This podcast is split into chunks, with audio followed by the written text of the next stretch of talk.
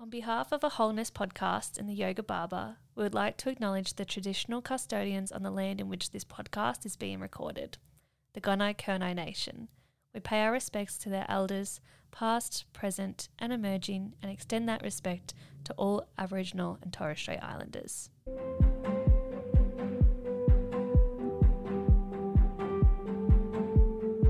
Welcome to a Wholeness podcast, a healthy home for hair professionals and our clients. I'm your host, Fliss Downs, aka the Yoga Barber. Come on in. Hey, hey, beautiful beings. Welcome back to this week's episode. I'm accompanied by Eoin McCarthy, a former professional cyclist who has gone on to achieve many things in his life not just on a sports performance level, but also in the hair industry. An award winning barber in the early years of his career, now business owner and educator with his dear friend Leigh Winsor. In this down to earth and grounding conversation, today you get to meet the side of Eoin which you may not know. I asked him to take us back to his very early years of life. Who was Eoin before the person he is today? And healing from his traumas. A true humble man who is doing the work and wanting to lead a legacy of truth, professionally and personally. I hope you enjoy. How are you? Good, thanks. How are you? Yeah, not too bad. It's great to hear an accent from the other side of the world. it's good, isn't it? It's nice to get that feeling of home. I, I live with my girlfriend and, and her sister, so I'm around Irish accents all the time, and Leigh as well. Yes. But Leigh's not from Ireland, though, is he? No, he's from Plymouth. Yeah, that's right. Yeah, he's closer to me than what you are because I'm from Kent originally. So I've been listening to you guys and I'm like, oh, it's a piece of home. Love it. Love it. Now you've got your um, online education platform with Leigh. So did you know Leigh beforehand? How did you get to know Leigh? Because I've been chatting to Leigh before you, and I've been watching your education platforms, both of yours, um, and I've been going, God, these guys are so on my level. They're speaking my language so much. And then I reached out to Leigh, and we've been trying to battle against trying to figure our timings out. And then, boom, you popped up. So, yeah, like, talk to me how you connected with Leigh. Yeah, interesting question. So, Leigh and I share a lot of synchronicities. We we've got the same birthday. That's oh. that's the first one. Yeah. Uh, but first time I came across Leigh was about six months living in Australia. I did my first ever like live hair competition. Yes. And um, I saw that. Leigh and I were sharing a table. We didn't speak on that day, but we were sharing a table. When we look back on, on it now, it's like, wow, that's actually quite profound. And uh, we, we kept bumping into each other that year at different events, competitions, Hair Expo, what it was at the time. Mm-hmm. So we met there. And um, yeah, eventually he came and worked with us at, at the barbershop that I was working at. And uh, we just continued building our relationship.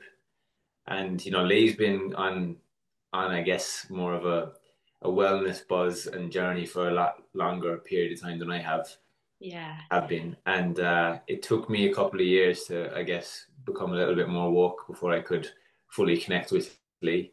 Because um, he was always very good with like, his boundaries, and he would always do his own thing, and wouldn't get involved in the drinking and the alcohol side of the industry. And he was always just kind of doing his thing. And I, yeah. at at times I didn't understand it because I, I wasn't on that level of consciousness yet. And being um, from Ireland, you like to drink and party. well, that's that's the conditioning, right? That's what we that's what we're told. So yes. like, I feel like I almost, I have to oblige to to to that stereotype. Mm, mm. So yeah, with Leigh, we kind of just developed that relationship through education, and the more and more time we spent together, uh, we, we've developed a really uh, close relationship, and I wouldn't want to be doing it with anyone else. It's it's very special having him as a business partner and friend, and yeah, yeah, it's cool. So you both came up with one zero one education. Yeah. Yeah, and yeah. then that was initially was that in person, and then it led to your online platform. Yeah, so 101 is just like the overall kind of brand, I guess you could say, of, of our education. You know, we do a couple of in-person offerings as well as we have the online platform, the Hair Index, which is kind of just like a, an attachment to 101. Mm-hmm. Uh, our main offering really is our, our three-day course, which we do with barbers and hairdressers of, of all skill levels, really, but mainly it's an upskilling course. It's not for beginners. Yeah. Um, and yeah, we, we definitely approach it from a very, I guess, holistic, holistic and, and like human empowerment lens. I mm. guess you could say it's not just the hair course. It's actually about the humans who are doing the hair and, and helping people, adding a little bit of lightness to it, take it a little bit less seriously, whilst also taking it just serious enough to get the results. So it's like simplicity is kind of our our model. Yeah. You know, we a lot of the time these days it's like we're trying to solve in our industry particularly we're trying to solve complex problems with more complexity and that doesn't really work. It's kind mm. of we need simplicity to solve Rein it in. Yeah. So we're also trying to show people a, a better way of living. Uh, that's a big part of what we do and, and, we're trying to to be that human embodiment of that right now. Like how we live our lives right now mm-hmm. is the lives we want to share with other people and be like hey guys you can live like this too yeah. it doesn't have there's, to be a yeah um, there's there's another way we don't have to work solidly on the shop floor, grind and cut multiple people's hair a day until we're 65 and crooked and everything and I that's I think one of the things that I really sort of connected with both you and Leigh was these guys are on the wellness side and that's definitely through and through the impact that I want to sort of generate as well.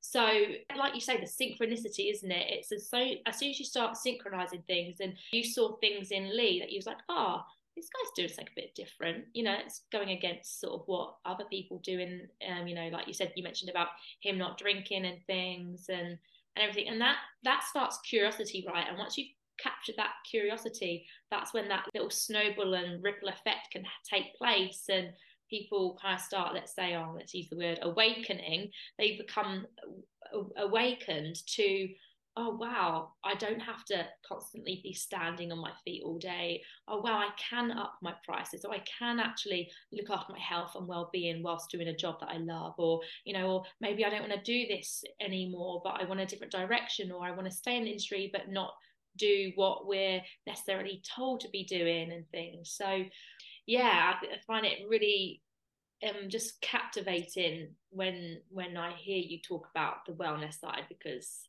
yeah, I'm so on that level, and it's just so nice to see other people wanting to better the the hair industry's well-being and health and lifestyle. It's it's not necessarily just health; it's life, and it is business as well. Like what you and Leigh put across, and I know that you said to me with you going through your wellness mm-hmm. journey, which we touched base on and things, you've sort of said that you're wanting to really, from what you've been doing, you've sort of shifted through what you used to be and who you used to be, you've then had a shift, which then actually you've approached your health and well-being towards your business and your actual lifestyle as well. It's just beautiful yeah. to to see that, and also coming from a man as well. We hear wellness and well-being and beauty and pampering. We see it so predominantly within the the female category, right? and so it's nice to see you guys come through and do it on more uh, uh, from a masculine approach right but it still has got that sincerity about it as well mm. yeah it's it's so interesting um, you know something i picked up on what you were saying there was and something that i have even from say childhood or what before before i did hair i was a full-time athlete and there was always this kind of conversation around what was the ignition moment. You know, what was the moment that I realized that I needed to make a change or not even make a change, but actually unravel some of the layers that I'd put on in order to fit in to what was like our industry norms. Mm. Um, because before I was doing hair, I was always into my health and my wellness and being a cyclist, which I was that was a big part of my life. You know, now reflecting upon my cycling days, I'm not sure how healthy that actually was because mm-hmm. you know there's there's doing things for health and wellness and there's doing things for elite professional sport and that comes with a whole mental health side of it as well, which is not too easy, I would say, mm-hmm. from my experience. Yeah. Um. So yeah, it was kind of like an unraveling of the layers, and sometimes, you know, getting into business, which we did together, like Leigh and I got into business and started doing our education, it kind of gives us that invitation to level up, I guess mm. you could say, in, in terms of all areas of our lives, because our business is going to be a direct reflection of where we're at as human beings. And we're all over the place and we're scatty and we're drinking and we're partying, our business is going to kind of follow a similar pattern. Like it's yeah. going to be scatty, it's going to be messy, it's going to be just whatever. It's just going to be ah oh, whatever. And like that is that really the life that I want to live? Mm. Probably not. Um, yeah. Definitely not. Mm. So at one point in time, I actually I got my first business coach. Yeah. And I went to one of his events. That was my ignition moment really into like the wellness side of things. You know, I was introduced to it through my, my partner, like through breath work and, mm-hmm. and that was kind of like what started opening the doors mm. to this world. a couple of years ago, I recall you saying you said a couple of years ago, um, yeah. your partner introduced you to Breathworks. Yeah, it would have been like maybe two years ago, three years ago. Mm-hmm. I'm trying to remember now. Um, yeah, during COVID, really. Yeah. You know, kind of during COVID and, and just after COVID. So, uh, yeah, now upon reflection, even looking at that period of time, like COVID, it was such a positive period of time for me. It was like such a good circuit breaker. You know, I think a lot of people just attach negativity to that period of time without realizing what it actually did for them or didn't do for them. You know, because some it was either during that period of time, even for the, the drinking side of things, like I didn't drink for the, the two lockdowns um, that we had in Melbourne because it, it was a decision that I had to make. It was like, okay, well, I'm either going to go all in and, and drink pretty much every day, or I'm just not going to do it. And I'm yeah. going to actually come out of the other side of this with something tangible. Mm. And we did that. You know, we came out of it with a business. And then the second time we came out of it with an online platform. And then them investments that I made in terms of the time that I put into those things ended up actually giving me the freedom that I have now in, in life and, and the skills. And then added on top of that, the business coach, which was the ignition moment. And yeah, I just remember being in one of his classes and he was saying something and you know something so simple. And I've had this conversation with a mate uh, last week, but to the unconscious ear, a very very simple sentence can just like be brushed over and be like not really thought of. But to the complex ear or to the more conscious ear, a very simple sentence can mean an awful lot. So, uh, you know, there's a couple of things that were said during that first time I engaged with, with my coach that yeah. he said that made me realize, oh, fuck, okay, if I don't change what I'm doing, mm. I'm not going to have the future that I want. Yeah. And if I just keep going in this direction, it's is actually going to lead to regret. And uh, I just decided in that moment to make the change and and yeah, the skills, the knowledge, the expertise, the the kind of humanness of the coaching was quite profound for me as well. Like I, I entered this group of about 300 business owners and the emphasis that was put on like personal development and self work was huge. Like he, he would spend disproportionate amount of times uh, or time on like working on ego work and understanding the self. Yeah. And I realized, okay, like if I don't understand me, how can I understand other people and how can I better influence other people, which is what we do in our business and mm-hmm. of education. Yeah. Yeah. And that's leadership. So it's like, yeah. well, if I can't self lead, then how am I going to lead anybody else? Mm-hmm. Do you remember what that thing was that your coach said to you?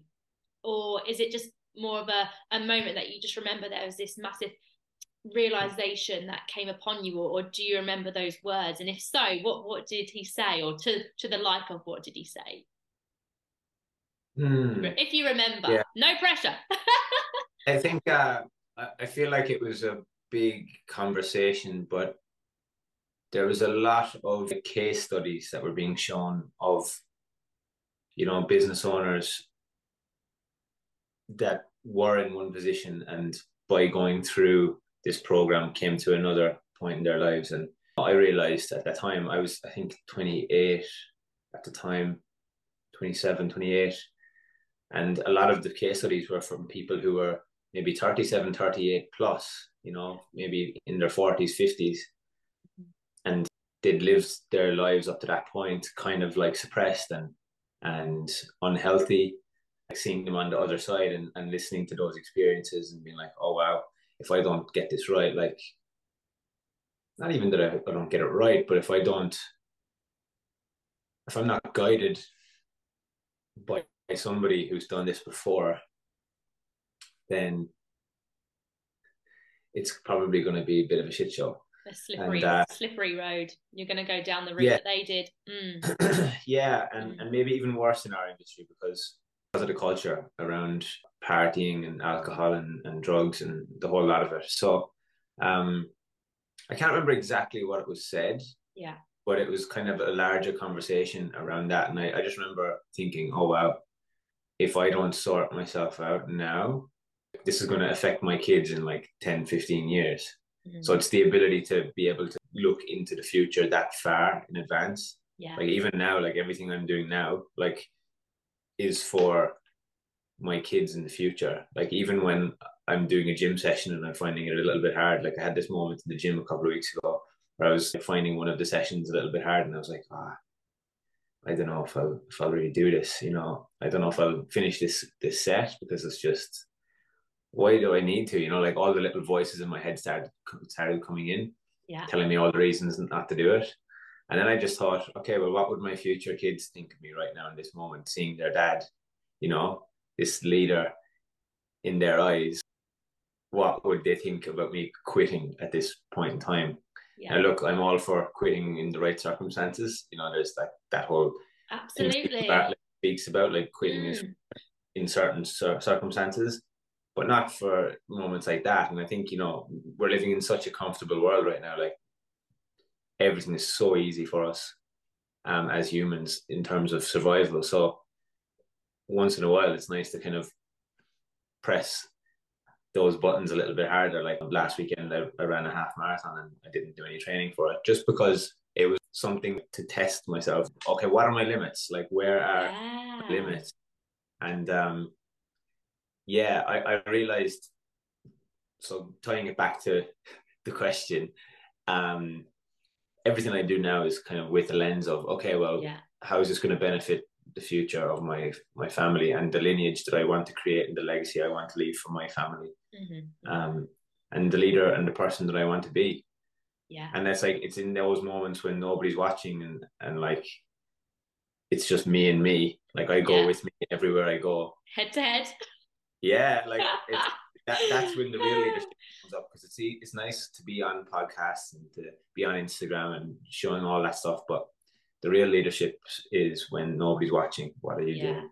absolutely so who was Eoin before you started embarking down your your wellness path what was Eoin doing in terms of you, you've mentioned that you gave up alcohol and you've not drunk for six months so what was the Eoin like prior to lockdown and before you started having these little epiphany and aha moments Great question. So I kind of mentioned it earlier. Before I was in the hair industry, I was, I was a cyclist. So growing up through my teens, especially late teens, when all my friends were going out and drinking, I was very much not on that bandwagon. I would be training. I was very regimented with my training. I was very committed to my training. I wanted to be a pro cyclist. I wanted to do the Tour de France. That was my thing. So I was used to not being around that environment. Now, once in a while, like every kind of year on the off season, I'd go out and I'd, I'd have a few drinks and party with my friends, and I was a complete lightweight because I was so skinny, and I would just get blackout drunk and like wait till the next year again. So then, when I finished my cycling career, especially towards the end of my cycling career, there was a few instances where even substance abuse and and uh, alcohol was kind of prevalent around me, not from the lens of performance enhancing drugs, but more from to the point where it doesn't come up on a drugs test. Yeah.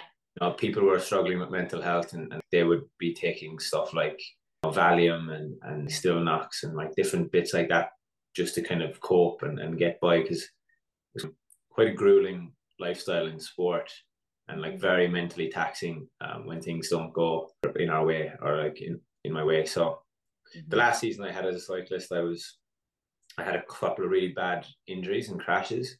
Mm-hmm. And yeah, I knew in those moments that my cycling career was over, especially the second the yeah. second bad accident in that year. So that kind of, you know, spun me off on a little bit of a spiral in terms of I had a couple of um, occasions where I can't remember a few days in my life almost. You know, it's it's it was that kind of bad. But that was the ignition moment there to be like, okay, that this is becoming really, really toxic right now. Yeah. So I need to get out of this. Mm-hmm. So uh yeah, retired from cycling, went back to Ireland and as you said earlier, the culture in Ireland is drinking, alcohol, partying. You know, we're notoriously known for it. Yeah. Um, even though I would argue that Australians drink more frequently than Irish people. they um, know how to drink here. maybe not, maybe not since lockdown, but like I would, argue, I would argue that because there's just mm-hmm. a frequency thing that goes on here. Like people are drinking like every day. Um. Anyway. Um. So yeah, back to the story. Back to Ireland. When I finished cycling and I was in Ireland, I kind of got caught up a little bit in the whole stereotype of oh you've missed out all your life like now it's time to go out and party. So i did and i partied pretty hard for like three four years. Even like the first couple of years that i was here i was like drinking pretty heavily um yeah. partying pretty regularly. Yeah. And you know getting it out of my system i was telling myself yes. you know? That was the kind of the mm. excuse for it and and that was what was making it okay. Everyone around was kind of making it okay. Oh yeah, you didn't do that. It's just getting it out of your system, type of thing. Mm-hmm. But when you end up in trouble a couple of times and there's a couple of stupid things happen, it's kind of like, well, at what point is it now out of my system? And like, mm-hmm. what else is in my system that needs to get out that I'm suppressing or not even seeing? Mm-hmm and uh, you know i went into that business course for example for business but i ended up coming out of it like solving a lot of unresolved trauma. Yeah. Because of course i can't do business well without solving the trauma that i had first. Yes so uh, when i did the, the no drinking at lockdown thing um, it was pretty easy for me really because i've done this before like this has been my life before. I've been a cyclist. I, and if I have something that is a higher value to me than the alcohol, then it's no problem. And mm-hmm. what for for right now, I haven't drank yet in six months. Like I don't think about it much at all. Like my girlfriend asked me yesterday, uh, we were out for a walk, and she was like, "So what? How are you feeling about the no alcohol thing? Like, what's?" I was like, I honestly don't think about it you know? Yeah. You know i i know people who have the trackers and they, they're looking on the phone and it's like how many days they're sober and this and that and that's that's all well and good but for me personally i just don't think about it. It's just not mm-hmm. something i think about. Yeah. And um there was an ignition moment for that like that why i decided to do that as well. A value for me is my health. My health is my number one value. Yeah. And if i'm doing all of these things to look after my health. I'm going to the gym regularly. I'm eating well. I'm essentially biohacking in a in a sense. Yeah. To a small degree to get the most out of myself from a yeah. human level, performance level, then alcohol doesn't fit into that picture. It just doesn't it, it doesn't fit into it. It's like putting a skyscraper in the middle of a lovely field of flowers in, in the country. You know, just what is that doing there? Yeah and so uh, it just doesn't fit. Yeah. And uh, yeah, it's been it's been a really good journey. I, I really enjoy using my brain, yeah. and I, I really enjoy having it to use. Yeah, because every time I drank in the last like year or so, and I, I've had some times where I've been off it, and then I'll I'll drink again, and then I'll be off it for a while, but you know, I'm never counting. But when I do, I just feel dumb. I just feel really stupid right now. Like, why would I want to feel like this? Like, I'm to get the most out of my life. Like, I know at any day, life can be just over. Yeah. So, why would I want to waste it being drunk? Yeah. Or not using my brain fully. So, yeah. Yeah. Amazing. And do you remember the, your first breathwork experience? You mentioned that your girlfriend is a breathwork facilitator. Um, so had she been doing that a fair while prior to you then going, oh, I'm going to give this a shot? Or was you like a guinea pig? Was you um, one of her students when she first started becoming a breathwork facilitator? Yeah, I, I, I really remember like the first time I was introduced to it. We did it one morning when we got up and, and uh, she put on Wim Hof or something and she started breathing and I was just like, the fuck is that? Like, what are you doing? Like, I was almost like, that's just the weirdest thing ever. Good old Wim Hof. Yeah, yeah, but you know, I I obviously gave it a go and and uh, noticed the benefits immediately. Mm. Um, again, if I'm doing things from a lens of, I guess, biohacking and and looking to get the most out of myself, breath work is definitely one of those things that helps me. Um, I do it every single morning. It's the pretty much the first thing I do after going to the toilet and washing my face with cold water. Do some breath work, and I feel awake when I do that. It's like I'm getting oxygen back to the brain because God knows what I'm doing in my sleep. Um, you know, I've I've noticed patterns in myself over the years that when I get stressed, I hold my breath, mm. um, and I've done that since I was a kid. So like if I'm having dreams or I'm stressed in my sleep, um, then that could affect my performance mentally the next day massively. Yes, and uh, and yeah, I not that everything is about performance in life. It's it's not, but it's about just optimization and and you know I guess there's a difference between performance and optimization because you know performance kind of speaks to the fact that there's a result or a goal or an achievement on the other side of it, whereas optimization is the living embodiment of something. And I want to optimize my days, so I do everything in my power to optimize my life as much as I can. Mm-hmm. You know, even if it's waiting to drink my coffee for like an hour and a half because of the the different chemicals that are released in, in the body from from when we wake up and yeah uh, uh, you know people like Andrew Huberman and, and people like yes. that are huge. Love Andrew Huberman. Yeah, just uh, like why would I not want to know about like how to optimize the human vessel, you know? Yeah. And and the the opposite of that is self destruction. You know, if we're not growing, we're dying. Yeah, yeah. And like that's that is the thing. And like some people are speeding up the process of death by how they live their lives. Mm-hmm. Like, drinking, taking drugs, not sleeping properly, not eating yeah. properly, not yeah. exercising. Yeah, mm. absolutely. So, you know, all of those things are high values to me because I want to I want to not just have a, a long life, but I want to have a full life and I want to be again a, a really strong leader for my kids. Like when I have kids, I want them to look at me and think, Oh wow, that's like that's my dad, you know, he's strong, he's healthy, he's fit, he's not just some bum who's drinking beers down in the in the pub, and like yeah, that's with no judgment, with the most love possible, like in that, you know, because like there has been moments in this journey where I have judged, mm. but what I'm really judging is a past version of me. Like anything that I, mm.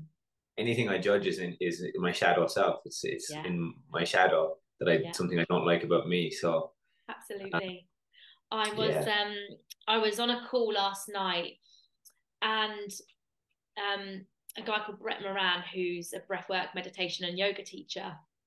He said, um, the Buddha says, you are the problem. And you are the problem means you are the solution. And that just was like, boom, I, that hit me. Because, like you say, we can judge other people and consciously be judging, or sometimes unconsciously be judging. But then when we really actually throw it back to ourselves, we realize, like you said, you was actually just judging the past version of yourself. And so, well, right now you're going through the solution. You're doing all the right things to better yourself right now on a on a well-being, on a health level, on a business level, professional, personal level. So that quote really was um, a moment for me because I find sometimes I can still sort of think that it's the external stuff that's the reason why I'm not where I want to be or not doing what I want to be doing. And Brett said this, and I thought, well, yeah, actually, I'm the problem.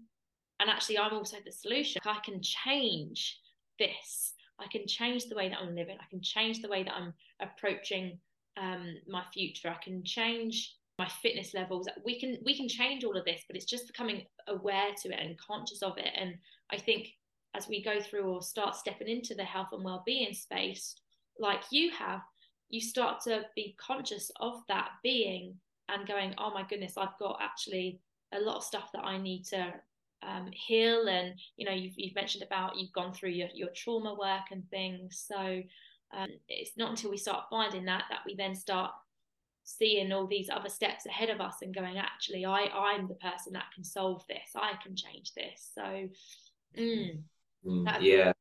I love that. I love that. And I, i've actually i heard something a few weeks ago and it's it's brought a lot of lightness and acceptance i guess to myself. And and that is the quote of like we're all everything and we're all nothing. Mm-hmm. so like anything that we judge is within us in a way, but it's a part that we don't want to present to the world. Yeah. It's not our presented self. It's not our concept of self. It's you know, so if we're all everything, we're all capable of doing all of, you know, the perceived bad things. And if we're all nothing, then we're we're not attached to any of those things either. Yeah. It's not like we're labeled as these certain things. So yeah, it kind of brings a little bit more oneness to it yeah. when with that lens of we're all everything, we're all nothing. Mm-hmm. Well, we're unity, we're all... right? We're all we're we're all one, really. Like, you know, it's it's a union. Yeah, and like I think people, I put something on Threads the other day, which is funny. It's like we're in, we're in an honesty pandemic, which is true. Like we can't just be honest about the reasons why we do things these days. Like a lot of there's a lot of dishonesty um, in just the reasons for for doing things. Like to say any for anybody in the world, I wrote this is a bold statement, but for anybody in the world to say that they're not a liar is is a lie. We're all liars. Yeah. Because if we're all everything and we're all nothing, then we're all liars. But some people might not identify as a liar mm-hmm. because that's not the concept of self that they want to show to the world. Yeah. Um, and yeah, like we lie to ourselves every day. I lie to myself every single day about certain things. I'm going to do this, and I don't do it. Lie to myself, or oh, I don't do that, or I don't do this, I don't do that. But we all kind of do everything. So it's like, yeah. Mm. What um, what do you feel like you've healed from? And I only go into as much detail as what you feel comfortable to do so, but you, you've you brought up that you've worked through trauma and things. What can you just elaborate a bit more on what do you feel like you've healed from and and what trauma have you managed to face? Because a lot of the time, us humans, we don't want to face the trauma, we don't want to face the hurt because it's scary, it's painful, and we don't know what it's like on the other side once we've gone through the healing. I'd love for you to share what you feel comfortable to do so. Yeah, totally. I'm, I'm actually fully comfortable with it right now um, in my life because I feel like a, a large portion of it is done. I don't know if it will ever be completely gone. Like there's, you know, it would be entitled of me to think that it's completely finished because, uh, you know, I, I grew up 27, 28 years of patterns and conditioning mm. and one way of being and thinking. So like for me to think that in one year I can unravel all of those years, especially the first seven years of, of our lives, right? Like a lot of our yeah. kind of up is is kind of formed by then. So uh yeah, I guess the big the biggest thing for me, and, and, to make it relatable, I guess for the audience and whoever's going to listen to this, um, was realizing. I think the thing that slapped me in the face the most in the last couple of years was realizing that all of the things that I was doing from like an achievement lens was to seek validation from certain people in my lives or in my life. Mm-hmm. Um, and it was my way of it was my means of survival that was what was um that was what was going on so like i don't know if you've done any work with the enneagram which is like ego personality types. I've heard of it. Yeah so I, i'm an ego personality type number two which is the the helper or the fixer. That's my go-to thing. Like i want to help and i want to fix. Yeah. Hence why we're in the education business. Um, but that is for me to seek out love and validation mm. and to be loved essentially you know my biggest fear like what is the opposite of that then it's like my biggest fear on the enneagram is to be unwanted or being unloved mm-hmm. and i know where that comes from because it comes from my my parents divorcing when i was younger like there's a deeper story around that mm. so i spend the rest of my life then trying to seek out validation for my existence almost. Yeah, yeah, that makes sense. And uh, yeah, I chased achievement, I chased um, status, I chased all these things, and I got I've done a lot of things in in my time on earth. I've lived a lot of life up to this point and done a lot of cool things, but ultimately now, like unraveling those layers, and I'm not pushed for a lot of the material success. Now it's more, I want to set myself up for my future with my, my family. And uh, whenever I do get caught up in the material side of things again, um, which which I do because again it would be entitled of me to think that I don't, especially in the society that we live in. But I do sometimes, and uh, I just catch myself and I, everything has to have a why right now. You know, like I ask myself the question why very, very frequently. Yeah. And it's not it's not a question a lot of people like. It's the most simple three letter question in the world, but not a lot of people like it. Yeah. And I can tell you that one for free because I've I've asked it to a lot of people and they don't like the question. because they're being questioned, right? well, like God forbid you might have to think about why you do things. We we all have a reason why we do things. Absolutely. And sometimes we don't even know what the reason is. And I think that can be scary. And so somebody might get their back up when you're asking them why, because they actually generally don't know why. And then they don't like the feeling of not knowing why. Yeah, totally. Totally. And and I think, you know, again, being in the honesty pandemic, I think getting an honest why is a hard one because even from time to time, I still get caught up in it. You know, like everything we do right now on social media has a purpose. Like all of our posts and everything we put online is the marketing department of our business. It's mm. it's not even the like the self stuff, the stuff that we put up for that might seem like it's something about ourselves. It's still building our brand, which yeah. is selling our products, mm-hmm. which is you know helping us live our, our lifestyle. Yeah. So, whereas in the past, like I, I just don't think it was that. Mm. There was a lot of proving. Mm-hmm. So, like I've I've healed from maybe the proving energy, and mm. it's funny, right? I'm really glad to be back doing a few podcasts because um, Leigh and I are actually starting our our, our podcast again next week. Yay! So we had a podcast and, and it was attached to our old company and, and that stopped. So now we've started a new podcast and we're about to start oh. out next week. Awesome. I'll be looking forward um, to that. Yeah, and like even the very first, I just listened back to the first one. We, we did it without having a name. Now we have a name, but we did yeah, the first one without having a name. And uh, something I said in that podcast was our last podcast came from a place of like there was a lot of proving energy in it, like that we had to prove how much we knew about what we know Mm-hmm. And I don't feel that anymore, and that's a, that's a result of doing, I guess you could say, the work or Yeah. being on the journey of doing the work. Is I'm not doing it from a place of of lack or I'm not doing it from a place of scarcity, even though that pattern still comes up from time to time. But I catch it very quickly, or I, and I have people in my life who are able to point it out to me as well, and I think that's super important. To you know, our environment is is huge, Yeah. and uh, I don't know if you followed the holistic psychologist, yes. but she put up a post yesterday, and bloody hell, it was like uh, it was it was pretty amazing. Yeah. Uh, I'll have to go check it out. I've not seen it. Yeah, it was incredible, and I'm gonna try my best not to butcher it, but she was talking about like psychologists labeling people with like depression and anxiety, and the detriment that that actually has to label somebody as that, but without taking into account are they doing the things that light them up? Are they doing you know in a profession or or job that they love? You know what is their environment like?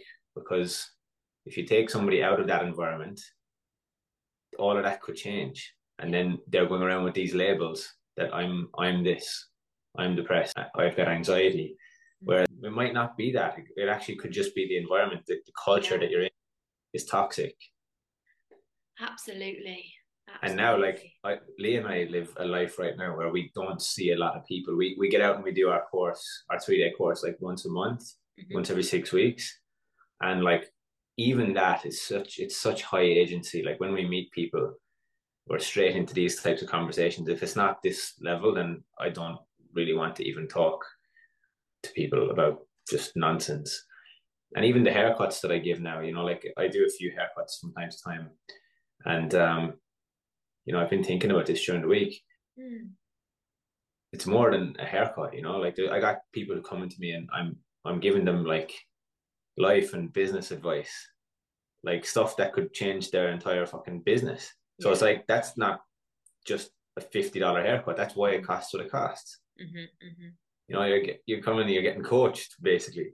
So um, Yeah, absolutely. and it's coming from a place of of wanting to help and and it's removing ourselves from the situation. And I think Yeah. that's kind of what I've healed from the most is removing myself from the situation and not seeking something that can't be sought. Yeah. That's Yeah. that's what it was. It was seeking something that can't be sought. Like Mhm. I would do all of the things. I could come up with the cure for cancer Yeah. And I still wouldn't get the validation that I was after because Yeah. it doesn't exist. Yeah. And I think a, a big part of the healing journey for me was to be around certain people in my life that I, fe- I felt like it came from, Mm. only to realize that it wasn't their fault either. Yeah.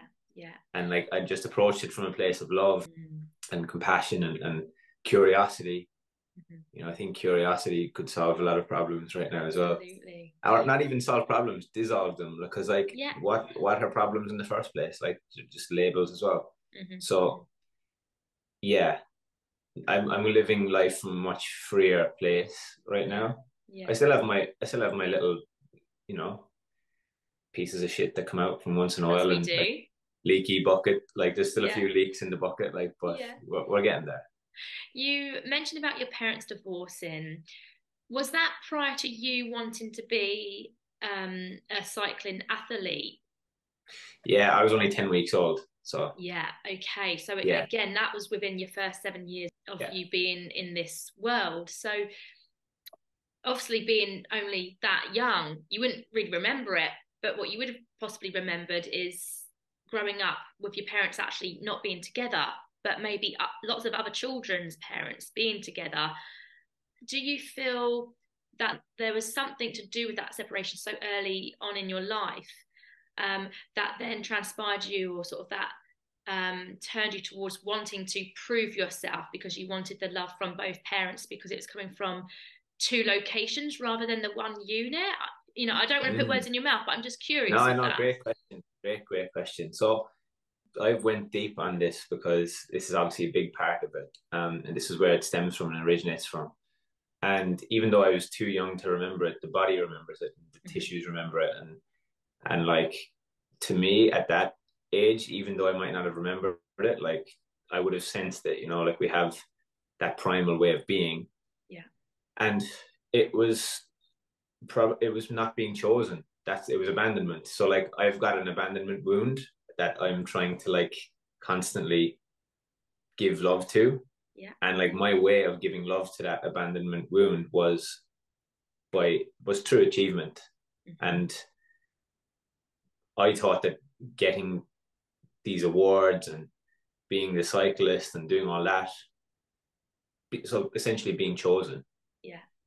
And I, I had a lot of like wounds pop up when I reflect on it, like throughout my childhood. You know, when I played soccer or I played rugby or I played all these different sports, and when I wasn't picked on the team, Mm. that would hurt me quite a lot. And even in cycling, when I wasn't picked on the team, that would hurt me. You know, if I'm not picked for something or if I'm left out, that triggers that abandonment wound because as a you know, primal being, you know, I think sometimes the way the human race has gone, we've come so far from like primalness, as I was talking about earlier, that we forget that our actions have ramifications. And for example, like, and this is to get get quite personal. I don't know if my dad will listen to this. Hopefully, he, he will, and he'll understand. But like my dad leaving like that early, that's the the masculine figure of my life choosing uh, something else over me. So I spent the rest of my life trying to be chosen by everybody else Mm. and trying to get validation and seeking that out in material, seeking it out in success, seeking it out in other places. So it makes a lot of sense. And that was a hard one for me to wrap my head around. When it first hit me properly, I was away with Leigh at, a, at an event. We were at a business event with my business coach. Yeah. And he was talking about his upbringing. And it's very similar. Like I, I've met a lot of people now with similar stories, which just goes to show that sometimes we fall into victimhood thinking that it's just us, but like it, there's a lot of people who are in the same boat, and especially for men trying to prove themselves to their father, like that's a, a huge, huge thing. And are we seeking something that can't be sought? Because our fathers were trying to prove themselves to their fathers as well, and like we we need to take ourselves out of it and realize that our dads are actually also kids that are just trying to Yeah. Get the same validation and love. And and yeah I, I had that realization moment during that course when when I was with Leigh and and uh, I started feeling sick. I had an ego death essentially because I realized that everything up to that point in my life was for that reason. And then it was almost like all these shackles just released. And I was purging for like three days. I was like getting sick and it was just it was wild like Mm. wild wild situation. Because the body no longer had to keep this front up. It was like okay well you can just release all of that now. And i was very very sensitive for Yeah. about six months throughout this period of time. I was super sensitive. I, I couldn't be around too many people. The barbershop was a fucking nightmare. I, I hated the environment for like six months because I just didn't want to be around it or anyone. And there was even moments when I was doing education and I didn't want to do it. You know, I was visibly upset and angry the fact that I was even there doing it because I just needed time, space, Yeah. time and space to heal. Yeah. And uh and I took it. I went to the Gold Coast for like three months last year. Um, me and my partner separated for three months. We we were still in contact, but we weren't Mm. together and and it just gave gave me space to kind of figure some shit out for myself. And uh then my little brother came over and my dad came over and my mom came over and and yeah, I feel like now I'm in a place where I've come to a lot of acceptance about it, especially the way even that I can speak about it and, and articulate it Yeah. pretty well. I, I I understand a lot of it now, and and you know, yeah, it's been a it's been a wild ride, but ultimately, I'm grateful for it all as well, and Yeah. it's made me the person that I am today. Mhm. It's served me very very well. Like that part of me, that protection part of me, has served me very very well. Like it's got me to the point now where I, I the achievement and striving towards that has put me in a position where I'm self sufficient. Yeah. And um, yeah, it comes with a lot of benefits too. Like I don't know if I go back and change it. I don't know who says this, but there's a statistic around very, very, very few people would actually go back and change the way that things happen because they all they all happen like that for a reason. And and mm. you know that is the the soul's journey. That's what we're put on this planet to uncover and what the universe and or what god or whatever you want to say however you identify with it presents you. And yeah it's been a wild ride and i i love every every day discovering more and more. Yeah. And i guess what you shared about thinking about your future children from doing all that work from healing from it and uh, you mentioned it how are we ever actually going to completely heal? You know there's still wounds that will come up along our journey and things but it from what i'm hearing is because where where your dad left so young you really want to make sure you're the optimal father figure for your children. So then a little bit cliche here maybe but then you don't want them to experience what you've experienced kind of thing. So you're basically wanting to prevent something that's happened to you because it was so painful and along the journey yes you was suppressing it ignoring it but then when it all came to surface you realized oh my god i've been holding on to this for so long this is the reason why i seek success and seek validation but i don't need validation i don't need to be successful i just need to be me and i want to teach and make sure my children who i have in the future are going to feel that they can be whoever they want to be however they want to be without all this pressure that I've just experienced. That's kind of like a roundup of what I've kind of just heard. Yeah, totally, totally. And uh, it's a really beautiful way to tie it into the future of where my life is going because, mm. you know, I want nothing more than to be like a full time dad. You know, I speak about that quite frequently, like and often with my partner. And that's why I had that ignition moment with my business coach years ago on that very, very first day, the day I decided to sign up for his course was the day that I realized, oh, if I don't do this work now and if I, I can get the results without the scars, like I can literally pay money to get a lot of these lessons that I don't have to experience. And through some of those experiences and lessons, there's a lot of trauma that's passed on. Like I didn't ever look at myself and think I want to be the dad that is cutting people's hair when when I have kids. Like I don't want to be in the barbershop for 12 hours a day, missing all of my kids' birthdays and special events and like whatever they decide to do, like if it's sport, like not being there. Because what is that going to do? It's only going to perpetuate the cycle of yeah. what happened to me. It's not that not that my dad was missing all those things. He wasn't, mm-hmm. but I see it a lot in society, not just our industry, but society at large. You know, the industrial revolution has turned us all into nice little working robots, and uh, at at all costs, at the expense of our family time, the stuff that actually really matters. So I want to set our business up now. Like our main goal right now for our business is to become location free yeah. we're very very close for that to be to to be happening like amazing there's not many there's not too many barbers that can say that. Mm-hmm. um me and my partner were moving to bali at the end of the year for yeah. like three months and then we're traveling for another three months. And in the meantime we still have more than enough to to survive because we're location free i'm now coaching other business owners and sharing the things with them that have helped me get to this point. Mm but yeah, like I just have this vision of my life being easy.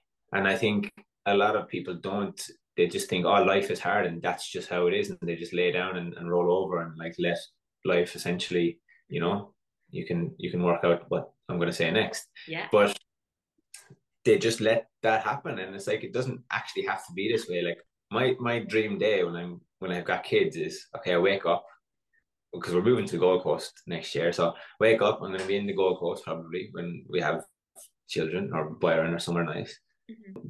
And just be a dad. And then like when they're at school or when they're napping and stuff, then I can do stuff like this. Then I can do our work because there won't be much work to do. Like yeah. we've done the hard yards up to this point. Mm-hmm. So like, why am I still like Leigh always says this thing and it's very it's quite profound. And it's like um, he doesn't want to be the dad that his kids ask their mother, "Oh, where's dad?" Oh, he's just at the barber shop doing trims all day. Uh-huh. And it's like, oh, so he's choosing those people over Yeah. me, Yeah. Yeah. not realizing, and this is the this is where the compassion comes in, Mm. not realizing the reason why they're choosing the haircuts over the children. Yes. Yes. because it's a, another validation seeking experience. It's like it doesn't matter who's giving it to to them. It's it's a form of addiction. Yeah. And that's the funny thing about you know we speak about addiction in our industry, right? Like there's that comes up quite a lot about you know alcohol, drugs, addiction. But have we ever actually spoken about the fact that sometimes doing the haircuts and getting the haircuts is also is also an addiction. Yeah. I know. because it's running away from something it's doing something to Yes.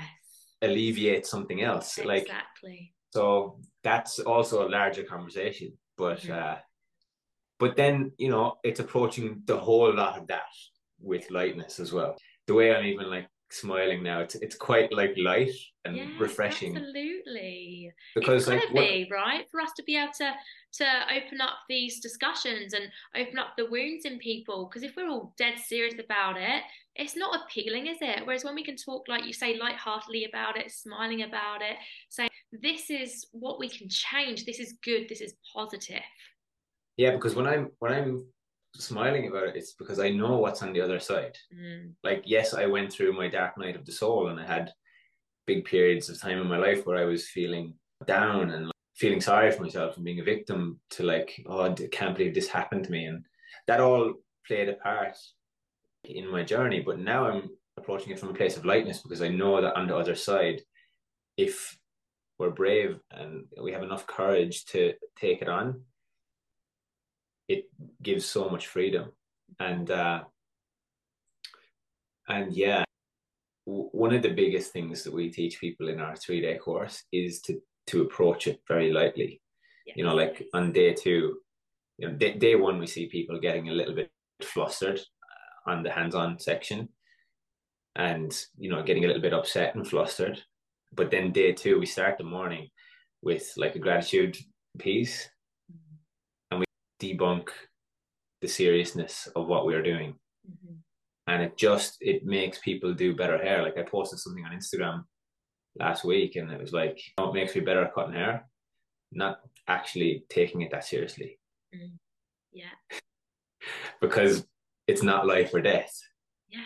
and the fact that you are the fact that someone may be taking it so seriously the fact that i took it so seriously in the past was again an attachment to some sort of trauma that i was trying to alleviate.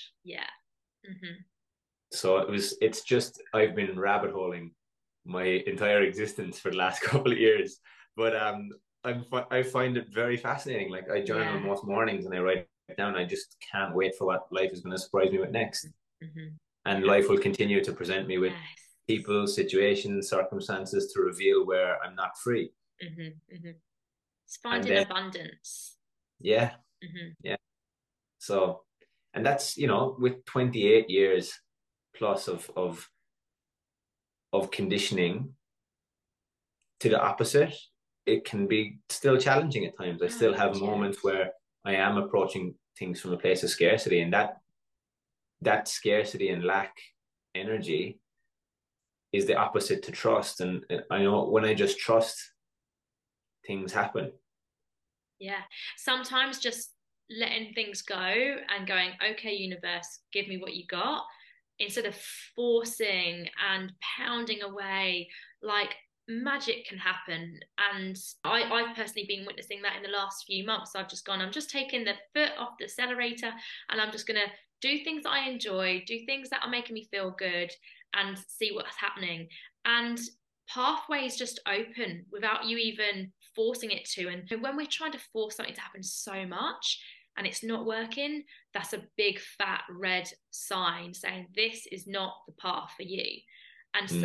so by just letting things be, obviously you've got to still take action. I've, I've talked a little bit with one of my friends recently about how you've still got to act upon things. You can't just sit there and be like, okay, universe, I'm going to sit here and let you do the work and bring it all to me. Like, you've still got to go out there. And for instance, my intention was to reach out to you and, and have you here. And just so happens here we are. It's like, okay, that, that wasn't hard. That was just a quick message to, to Eoin and be like, hey, you know, da da da da, we'd love to have you on. And there was no force in that. It just happened naturally. So it is about going, how can I find this ease in life? And when ease comes along and like what you were saying life doesn't have to be hard. It really doesn't. No. and there is no. and there is an easy way. There is a, a calming way. There is a way that things can turn around such as what you've experienced what you are experiencing and what you're going on and propelling into. 100% i, I couldn't agree more. And it's actually it's starting to scare me a little bit like the universe in a in a in a good way like yeah. not in a not in a bad way. Yeah like I have to almost be careful about what I'm thinking about mm. because it happens. Uh, I'm even getting to the point where I'm like, playing games with with the universe in in a way. Mm-hmm. Whereas like I'm walking down to like I live near the beach in in, in Melbourne. When I'm walking to the beach, there's a, tr- a railway line. Like, and I'm like, just before I get to it, I'll be like, I bet the railway line will come down now, and then it, it does. Like, or other things, I'll think about somebody and then they'll message me. Yeah. It just happens all of the time. And for people to think that that's a coincidence, I don't know. There's much In, coincidence. Yeah, in intuition and alignment, right? Yeah, and and trust, and and with an an element of trust.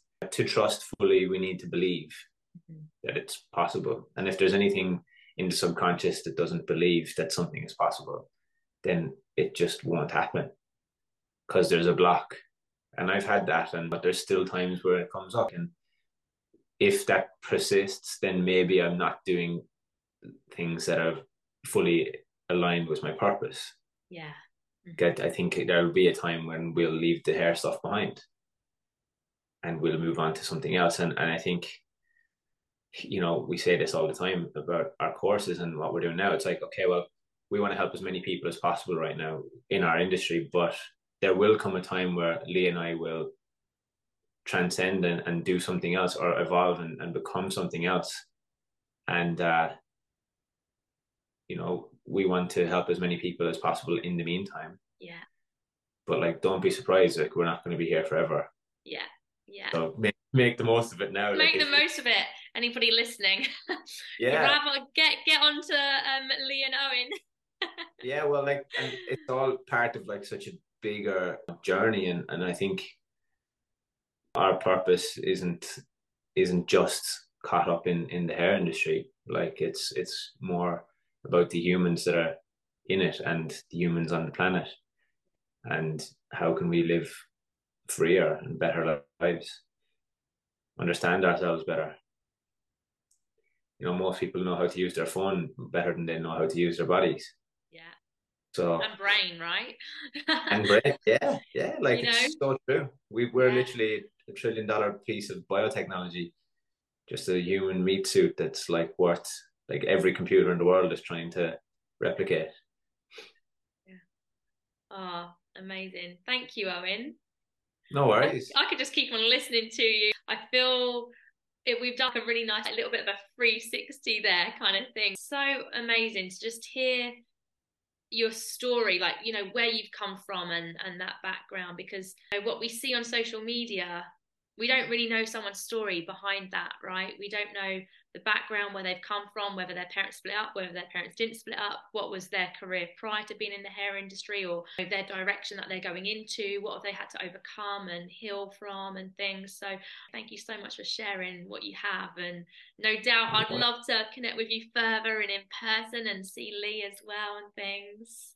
Of course. I think you'll really enjoy a conversation with Leigh as well.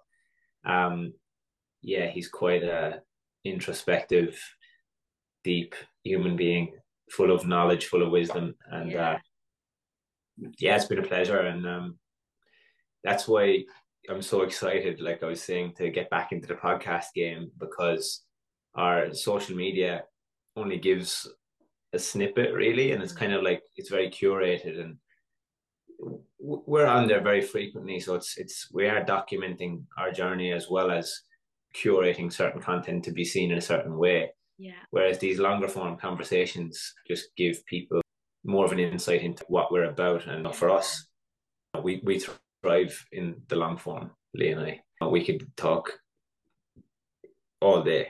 Yeah. Like I could continue chatting all day about this kind of stuff. And if that's going to be something that turns into a job, then which it is right now. Like Yeah. when we do our three day course, we get into conversations like this. Yeah, absolutely. I love And- a DMC. Ah, it's the best. I get off on it so much. it's the best. It's the best, and like that's how I want to live my life, and that feels meaningful to me. And um, these types of conversations feel meaningful for for me. So that's why I like to to do them, and that's why it's no problem like saying yes if it feels right, if it feels like it could be the the right conversation that I want to have. Yeah, absolutely. Well, I appreciate, really, really appreciate you coming on here and and just being you, sharing your wisdom, your knowledge, your experience, and everything. And yeah, being open to have this discussion as well because we've never met in person. I literally just messaged you a few days ago, and this is what we've created today. So thank you so much. I really appreciate No it, worries. Eoin. No worries, no worries, my pleasure. Another amazing episode with myself and a guest speaker. You would have heard Eoin talking a lot about Leigh, and I'm excited to announce that Leigh and I will be recording an episode soon, and that will be released in November. If you're not aware, October is Mental Health Month here in Australia and over in New Zealand. So, in October, I'll be bringing you a four part mental health series. Next week on a Wholeness podcast, I'll be talking about how meditation has transformed my mindset. I'm truly grateful for Eoin's presence on today's episode. And if you found this episode enjoyable, relatable, easy to the ears, please do share with friends and family and on your socials. If you're not already following me, you can do so at the Yoga Barber. Join me every Wednesday for a Wholeness podcast. I'll catch you real soon. Peace, love, and light.